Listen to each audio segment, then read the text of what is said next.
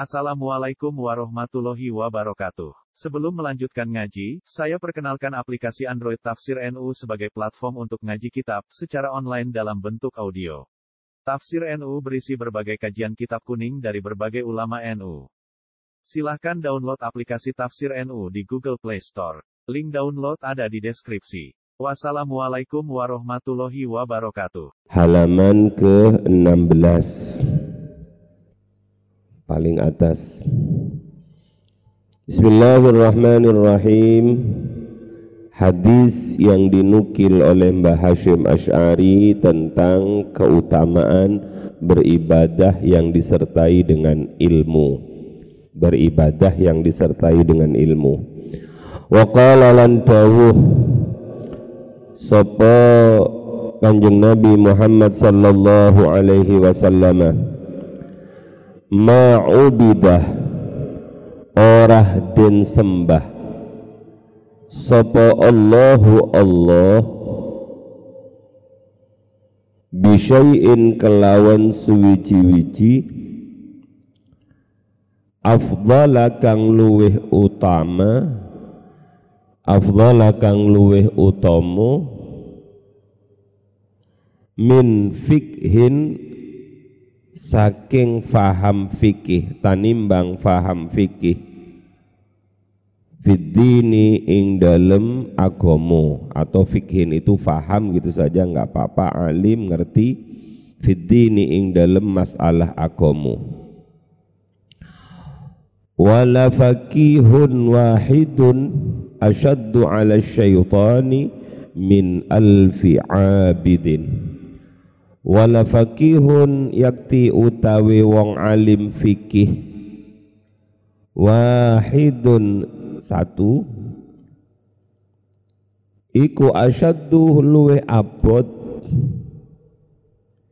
ala syaitani ing ngatasi syaitan min alfi abidin tanimbang seribu ahli ibadah bi ghairi fakihin, tenimbang ahli ibadah min ghairi fikhin atau orang paham fikih. Cukup satu-satu. Hadis yang dinukil oleh Mbah Hasyim ini, anak-anakku, tentang keutamaan orang yang ngerti ilmu, terutama ilmu syariat, terutama ilmu yang berkaitan dengan sah tidaknya sebuah ibadah. Maka dawuh Kanjeng Nabi yang dinukil Mbah Hasyim adalah ma'ubidallahu bisyai'in afdhala min fikhin fid din. Tidaklah Allah disembah dengan sesuatu yang luar, yang lebih utama dibandingkan disembah. Maksudnya disembah itu ibadah yang disertai dengan ilmu atau fikih, yang disertai dengan ilmu atau fikih. Keberadaan manusia di muka bumi ini tujuan yang paling utama sebagaimana dideklarasikan oleh Allah dalam Al-Quran, wa ma khalaqtul jinna wal insa illa liya'buduni illa liya'budun illa liya'budun, nunnya berharokat kasroh. Saya tidak menciptakan jin dan manusia kecuali tujuannya agar mereka beribadah menyembah kepada aku. Lah, cara menyembah kepada Allah itu harus melalui memakai ilmu. Sebab kalau tidak memakai ilmu, maka ibadahnya sia-sia. Ibadahnya tidak akan diterima. Sehingga ada ilmu yang mempelajari tentang sah tidak sahnya sesuatu. Ada ilmu yang mempelajari tentang diterima atau tidak diterimanya ibadah. ada sesuatu ilmu yang membahas tentang afdol atau tidak afdolnya ibadah. Semua itu butuh apa yang disebut dengan ilmu. Kemudian Kanjeng Nabi dawuh di terusan hadis itu, wala faqihun wahidun asyaddu ala syaitani min alfi abidin. Satu orang yang alim ilmu fikih bisa dikecilkan dalam arti ilmu fikih, tapi bisa diartikan satu orang yang faham tentang ilmu agama, asyaddu ala syaitani, itu lebih berat bagi syaitan dibandingkan menghadapi seribu orang ahli ibadah yang tidak alim. Ini ada kejadian yang menghantarkan ini. Suatu saat Rasulullah mau ke masjid. Di masjid itu Rasulullah melihat setan. Setan itu mau masuk ke masjid juga. Oh, jadi setan itu juga ada yang ada di dalam masjid. Makanya kadang-kadang ada orang yang di dalam masjid itu berbicara tentang urusan dunia. Kadang-kadang ada orang di dalam masjid itu masih sempat berbuat maksiat. Karena memang masih banyak setan. Tidak ada jaminan steril dari setan. Lah, setan itu ketika mau masuk masjid maju mundur. Kenapa? Karena di pintu masjid itu, dekatnya pintu masjid itu ada orang yang sedang tidur. Lah, setan mau masuk ke masjid itu bukan ingin beribadah, tapi setan itu ingin menggoda orang yang ahli ibadah di tengah masjid itu yang sedang ruku sujud. Tapi setan itu maju mundur, maju mundur. Ditegur oleh Kanjeng Nabi, hei tan, lapo kok gak masuk-masuk, ndang masuk sekalian. Uh, jenengan ya Rasulullah, kata setan. Ini kalau disederhanakan dialognya. Lah sampean kok gak masuk-masuk sih, lapo kok gak masuk-masuk, kata Kanjeng Nabi. Niki lho ya Rasul, ada orang alim sahabat jenengan yang sedang tidur ini. Mungkin yang sedang tidur itu adalah Sayyidina Umar paling, takut ditempeleng oleh Sayyidina Umar. Lah, kenapa kamu lebih takut kepada orang yang sedang tidur? Kok tidak takut kepada orang yang sedang beribadah itu? Lah ya Rasul, yang beribadah itu ndak alim, yang beribadah itu nggak sepin, nggak nggak nggak begitu pinter.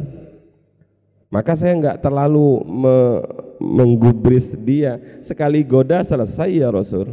Tapi kalau ini kesenggol, bangun, wah celaka saya ya Rasul. Akhirnya Rasulullah tersenyum sambil keluarlah kata-kata, orang alim satu itu lebih ditakuti oleh setan dibandingkan seribu orang ahli ibadah yang tidak alim. Maka jadilah orang-orang yang ahli ibadah yang berdasarkan ilmu. Sebab apa? Kata setan, kalau orang ahli ibadah itu tidak punya ilmu, gampang kok. Contoh sederhana begini, kita semua sedang sholat di sini. Saya orang bodoh, kalian sama-sama dengan saya. Lah begitu sedang wiritan, la ilaha illallah, la ilaha illallah. Kalau kita bodoh, nangis kita. La ilaha illallah, la ilaha illallah. Setan tinggal ndulit sedikit. Abdul Khalik, kamu hebat. Kamu paling khusyuk di dalam masjid ini. Kamu paling alim, kamu paling top. Wah, setan itu gampang godanya. Akhirnya saya bilang, siapa dulu? Saya kok. Sehingga saya menganggap bahwa diri saya adalah orang yang paling khusyuk semasjid itu. Ya sudah, ambiar pahala saya. Jadi orang itu kalau bodoh gampang dijerumuskan oleh setan. Tapi kalau orang alim itu setan amat sangat takut. Karena apa? Karena begitu dia terjerumus, dia langsung taubat. Dan bahkan dia bisa me- menyadarkan orang-orang yang lain. Sayyidina Umar ibn al-Khattab radhiyallahu anhu itu adalah orang yang ahli ibadah, juga orang yang sangat amat alim. Makanya dalam beberapa riwayat, setan itu gak berani berpapasan dengan Sayyidina Umar.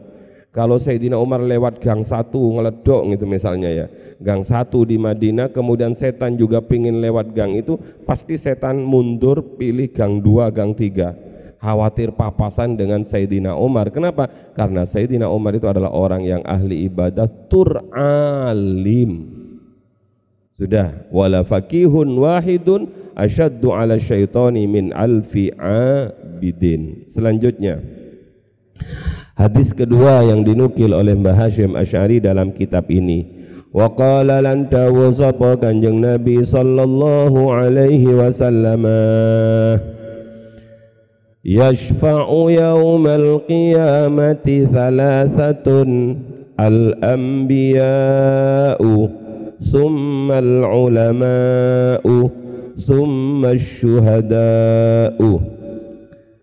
Yashfa'u paring syafa'at, yashfa'u paring syafa'at yawmal qiyamati ing dalem tinu kiamat. Sopo salah satun wong telu, sopo salah satun wong telu, rupane al-anbiya'u piro-piro nabi, summal ulama'u nuli piro-piro wong alim, summa syuhada'u nule piro-piro wong kang mati syahid. Al-hadis ditulis terjemahnya anak. Kanjeng Nabi Muhammad sallallahu alaihi wasallam bersabda, yashfa'u yaumal qiyamati salasatun, kelak pada hari kiamat ada tiga orang garis miring kelompok yang oleh Allah diberi izin, di garis bawahi diberi izin, diberi izin untuk memberikan syafaat, diberi izin untuk memberikan syafaat. Kenapa saya tadi bilang di garis bawahi diberi izin? Sebab ada ayat man dzalladzi yashfa'u indahu illa biidnih.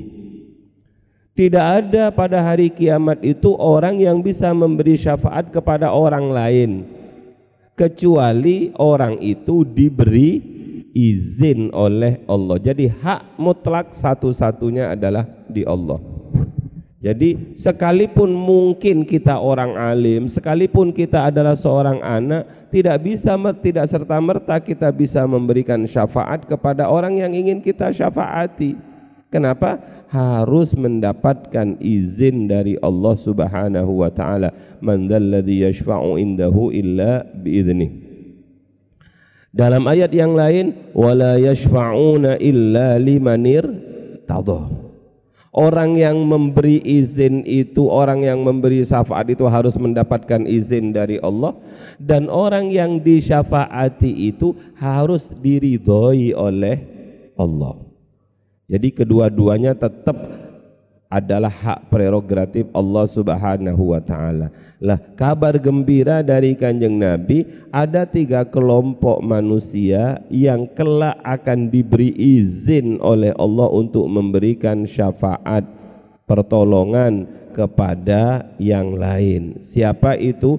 Pertama al-anbiya, piro-piro nabi.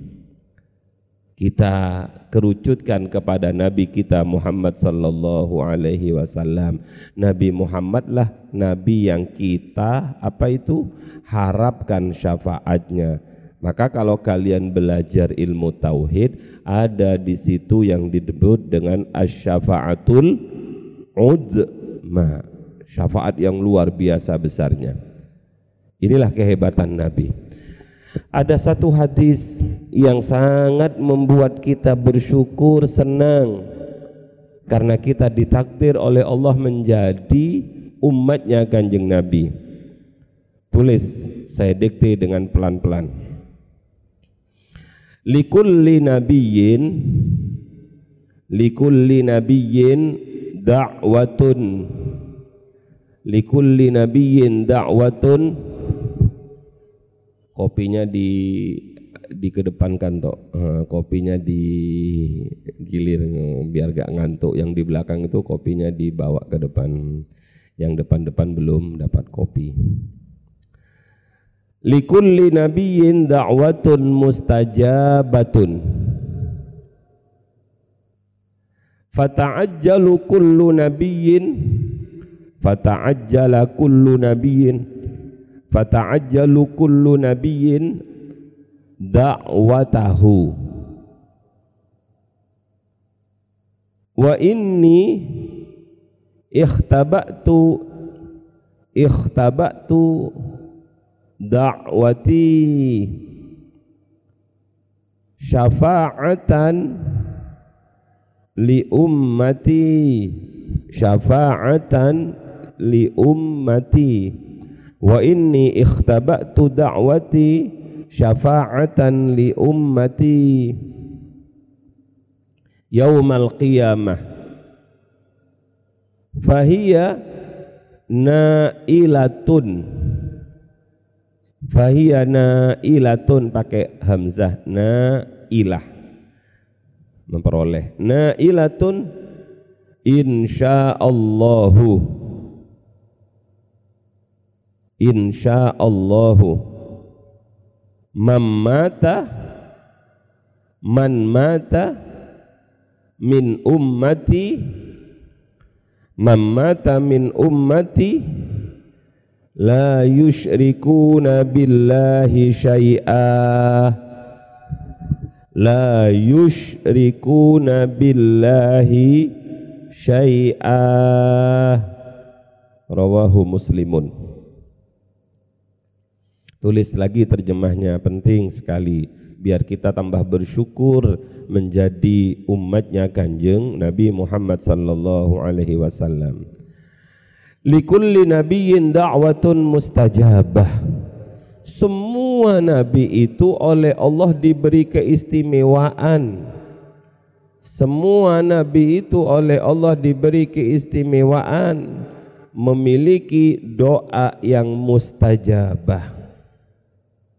Memiliki doa pamungkas yang mustajabah. Nggak usah ditulis pamungkas ya, doa mustajabah.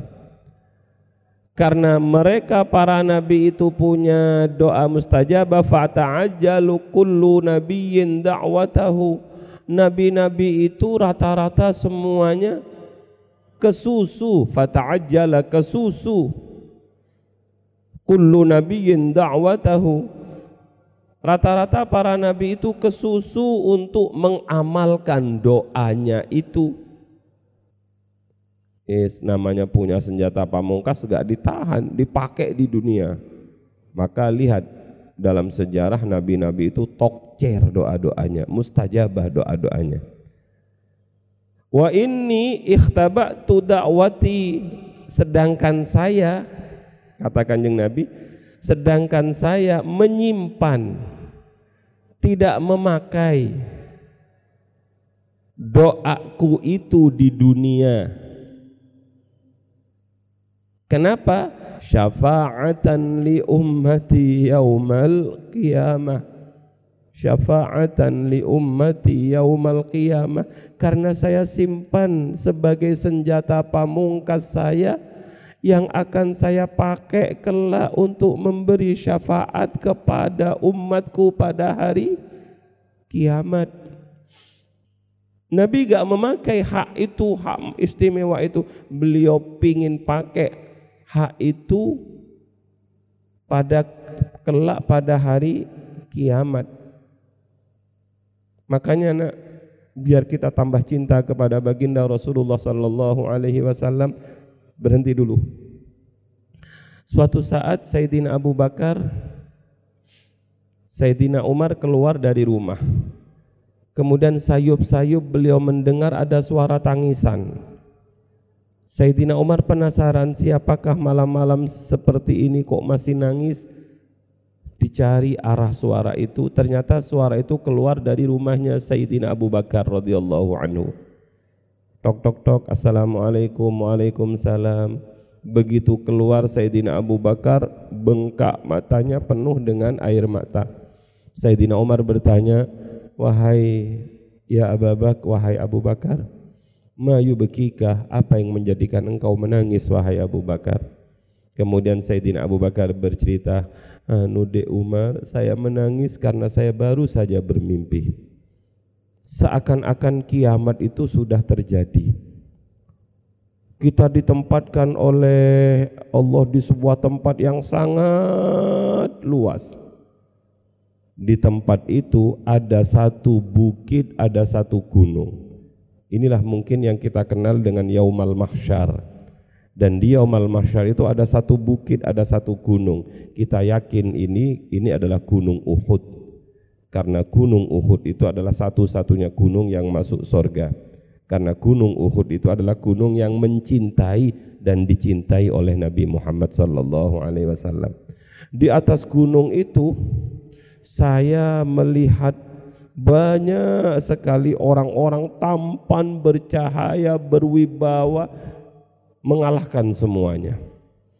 Kemudian saya bertanya kepada Malaikat Jibril, man haula ya Jibril, siapakah mereka yang berdiri di atas bukit itu wahai Jibril? Kemudian Malaikat Jibril bercerita, mereka adalah humul anbiya, mereka adalah para nabi. Begitu saya tahu bahwa yang ada di atas itu adalah para nabi, saya teliti satu persatu, saya cari wajah kekasihku Kanjeng Nabi Muhammad, mulai dari sebelah kanan sampai sebelah kiri, gak ketemu. Saya ulangi lagi, saya ulangi lagi, gak ketemu.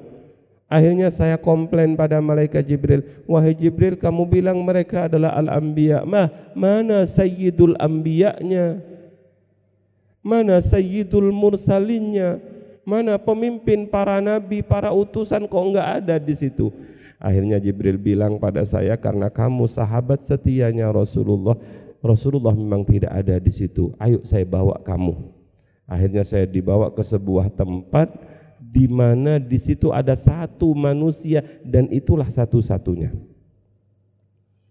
Apa yang terjadi? Saya melihat perawakan itu adalah yang tidak asing bagi saya. Dia adalah kekasih saya Muhammad sallallahu alaihi wasallam, dan posisinya Kanjeng Nabi waktu itu sedang sujud. Apa yang diucapkan oleh Nabi saat sujudnya itu, inilah yang luar biasa dan harus menjadikan kita lebih mencintai Rasulullah. Kira-kira yang diucapkan oleh Kanjeng Nabi, zaujati zaujati, tidak. Abnai, tidak. Keluarga saya, tidak. Yang diucapkan oleh Kanjeng Nabi pada waktu itu adalah ummati, ummati, ummati. Kita yang disebut oleh Kanjeng Nabi, umatku, umatku, umatku. Maka Allah dawuh, wahai Muhammad, angkat tanganmu, eh angkat kepalamu, mintalah apa yang ingin kau minta, saya akan beri. Lah disinilah Nabi Muhammad menggunakan hak doa mustajabahnya. Yang diminta oleh Kanjeng Nabi, kita ini agar mendapatkan pertolongan atas izin Allah. Maka Kanjeng Nabi dawuh, fahiyana ilatun insyaallah mamata min ummati la yushriku billahi syai'an.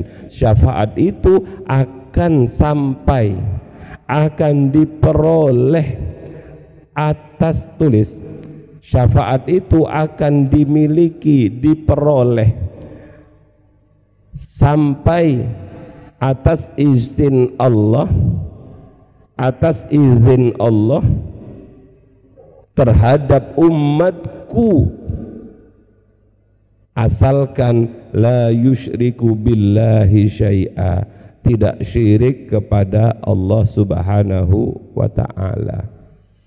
Alhamdulillah, Tapi kita terus berdoa, mudah-mudahan kita husnul khotimah. Sebab anak-anak, pertarungan yang luar biasa adalah ketika kita naza, ketika kita sakaratul maut. Kalau kita mampu mempertahankan keimanan kita, mampu mempertahankan asyhadu an la ilaha illallah wa asyhadu anna muhammadar rasulullah sampai akhir hayat kita, maka apapun yang kita lakukan asalkan kita tetap beriman kepada Allah, beriman kepada Rasulullah, tidak menyekutukan Allah, insya Allah kita akan mendapatkan syafaat dari Rasulullah sallallahu alaihi wasallam. Maka ayo terus berdoa, Rabbana khtim lana bi khatimatis sa'adah. Ya Allah, pungkasi kami dengan pungkasan yang bejo, pungkasan yang beruntung. Rabbana khtim lana bi husnil khatimah. Itu rawahu muslimun, rawahu muslimun. Terus Nabi, terus syafaat itu juga diberikan oleh ulama. Iya, tentu ulama itu memberi syafaat kepada, ada kiai memberi syafaat kepada santrinya. Kenapa? Karena kiai alim, bunyai alim, ahli ibadah, dia diberi hak untuk memberikan syafaat. Tapi yang diberi syafaat pasti orang yang dikenal-kenal, orang yang dekat-dekat, orang yang menjadi santrinya. Mbah Hasyim Asy'ari mendapatkan hak dari Allah untuk memberi syafaat. Siapa? Ya, santrinya Mbah Hasyim, Mbah Wahab, Mbah Bisri, semuanya ulama-ulama itu diberi hak oleh Allah memberikan syafaat. Nah, ini hebat ini. Bukan hanya dirinya sendiri, tapi memberikan manfaat untuk orang lain. Yang kedua, yang ketiga adalah summa syuhada, orang-orang yang mati syahid, orang-orang yang mati syahid. Hadisnya panjang ini, summa syuhada itu, tapi saya potong begini. Kanjeng Nabi pernah jawab, lisyahid sittu khisalin. Lisyahid indallahi sittu khisalin. Bagi orang yang mati syahid itu memiliki tujuh, enam keistimewaan. Enam keistimewaan. Rata-rata yang enam itu kembali kepada dirinya. Tapi yang terakhir adalah wa yushaffi'u fi sab'ina, tulis wa yushaffi'u fi sab'ina min aqaribihi. Wa yushaffi'u fi sab'ina min aqaribihi.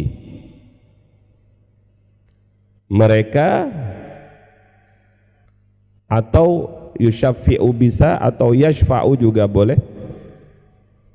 Mereka memberi syafaat, orang mati syahid itu memberi syafaat fi sab'ina, tujuh puluh min aqaribihi, dari keluarganya. Ini namanya apa ya? Penghargaan dari Allah kepada orang yang mati syahid, karena mereka mengorbankan jiwanya demi mulianya tingginya agama Allah. Maka dapat bonus tiket terusan tujuh puluh. Silakan diberikan ke siapa? Ya tentu diberikan kepada keluarganya. Orang yang nggak kenal ya sudah. Di di keterangan-keterangan yang lain banyak nak, orang memberi syafaat kepada orang lain, tapi semuanya tentu harus atas izin Allah. Anak memberi syafaat kepada orang tua. Kamu kan pernah mendengar kisah ada anak rame-rame gara-gara demo. Jadi mereka gak mau masuk surga, anak-anak kecil itu gak mau masuk surga. Kata malaikat, ayo ndang le, masuk, masuk le, masuk, masuk. Boten, masuk le, boten. Lapor malaikat kepada Allah, hei malaikat, ya Allah, niki wonten lari-lari alit, rami teng pintu surga, boten purun melepet-melepet. Lapor mereka gak mau masuk. Ini anak-anak yang mati dalam kondisi kecil. Saya ndak mau masuk, kecuali saya bareng bapak dan ibu saya. Nah, Allah maha tahu. Tanya Allah pada malaikat, lah bapak ibunya kemana? Pun kadung teng neraka ya Allah. eh, anaknya yang kecil ini memberi syafaat kepada orang tuanya atas izin Allah. Jadi atas izin Allah, semuanya atas izin Allah. Saya kira itu sebagai penutup pentingnya kita hidup bersosial itu. Saya mikir, ya Allah, zaman Covid ini menakutkan, tapi jangan kalah takutnya dengan Allah Subhanahu wa ta'ala. Ada satu hadis, ma min rajulin, gak usah kamu tulis, gak apa-apa, ma min rajulin muslimin yamutu fayaqumu ala janazatihi arba'una rajulan la yushrikuna billahi syai'an illa syaffa'ahum fihi, rawahu muslimun. Kalau ada laki-laki muslim yang wafat, lantas ada empat puluh orang laki-laki yang mensolati jenazahnya. Ingat, kalau kamu takziah, sodakoh terakhir kamu kepada mayit itu adalah ikut solat jenazah. Di kampung-kampung itu biasanya ada orang takziah, tapi ketika disuruh solat jenazah agak malas. Ini amal terakhir kita kepada orang itu. Kalau orang empat puluh ikut nyolati mayit itu, maka empat puluh orang ini, asalkan orang ini bukan orang musyrik, maka empat puluh orang yang mensolati jenazah itu akan menjadi syafaat bagi mayit itu. Ya Allah, enaknya kiai wafat itu piro sing nyolati. Bukan hanya empat puluh orang, sholat jenazah yang ke empat puluh akan diimami oleh Kiai A bin A. Kepada yang belum mensolati disilakan. Kutuk. Ada permintaan, sholat yang ke empat puluh ini adalah sholat yang terakhir. Mohon maaf, ternyata masih ada yang banyak belum mensolati. Sholat jenazah yang ke empat puluh satu. Kutuk. Ya Allah, enaknya. Ya gimana, gimana disolati orang banyak seperti ini kalau ketika hidup gak mau nyolati orang lain. Maka kembali kepada diri kita, kalau kita sering takziah, sering nyolati orang, insya Allah kita akan disolati oleh orang lain. Bismillahirrahmanirrahim. Terus waruwiya lan din riwayatake annal ulama'a sa'temani ulama annal ulama'a sa'temani ulama' yaumal qiyamati ing dalem tinu kiamat iku ala manabirah manabirah iku ala manabirah isim ghair munsharif iku ala manabirah ing atasi pira-pira mimbar min nurin saking cahaya. Gambaran keistimewaannya ulama, mereka berdiri di atas mimbar, mimbarnya bukan dari jati tapi dari nur. Sholat Jumat itu yang paling mulia siapa? Ya yang ada di atas mimbar, dan mimbarnya waktu itu terbuat dari nur. Terus wa naqala lan nukil wa naqala lan nukil sapa al-qadi Husayn qadi Husayn sapa al-qadi Husayn qadi Husayn fi awali ta'liqatihi ing dalam kawitan ta'liqati ing dalam kawitan ta'liqati qadi Husain annahu ing sak temani kelakuan ruwiyatin riwayatake ruwiyatin riwayatake anin nabiyyi saking kanjeng Nabi sallallahu alaihi wasallam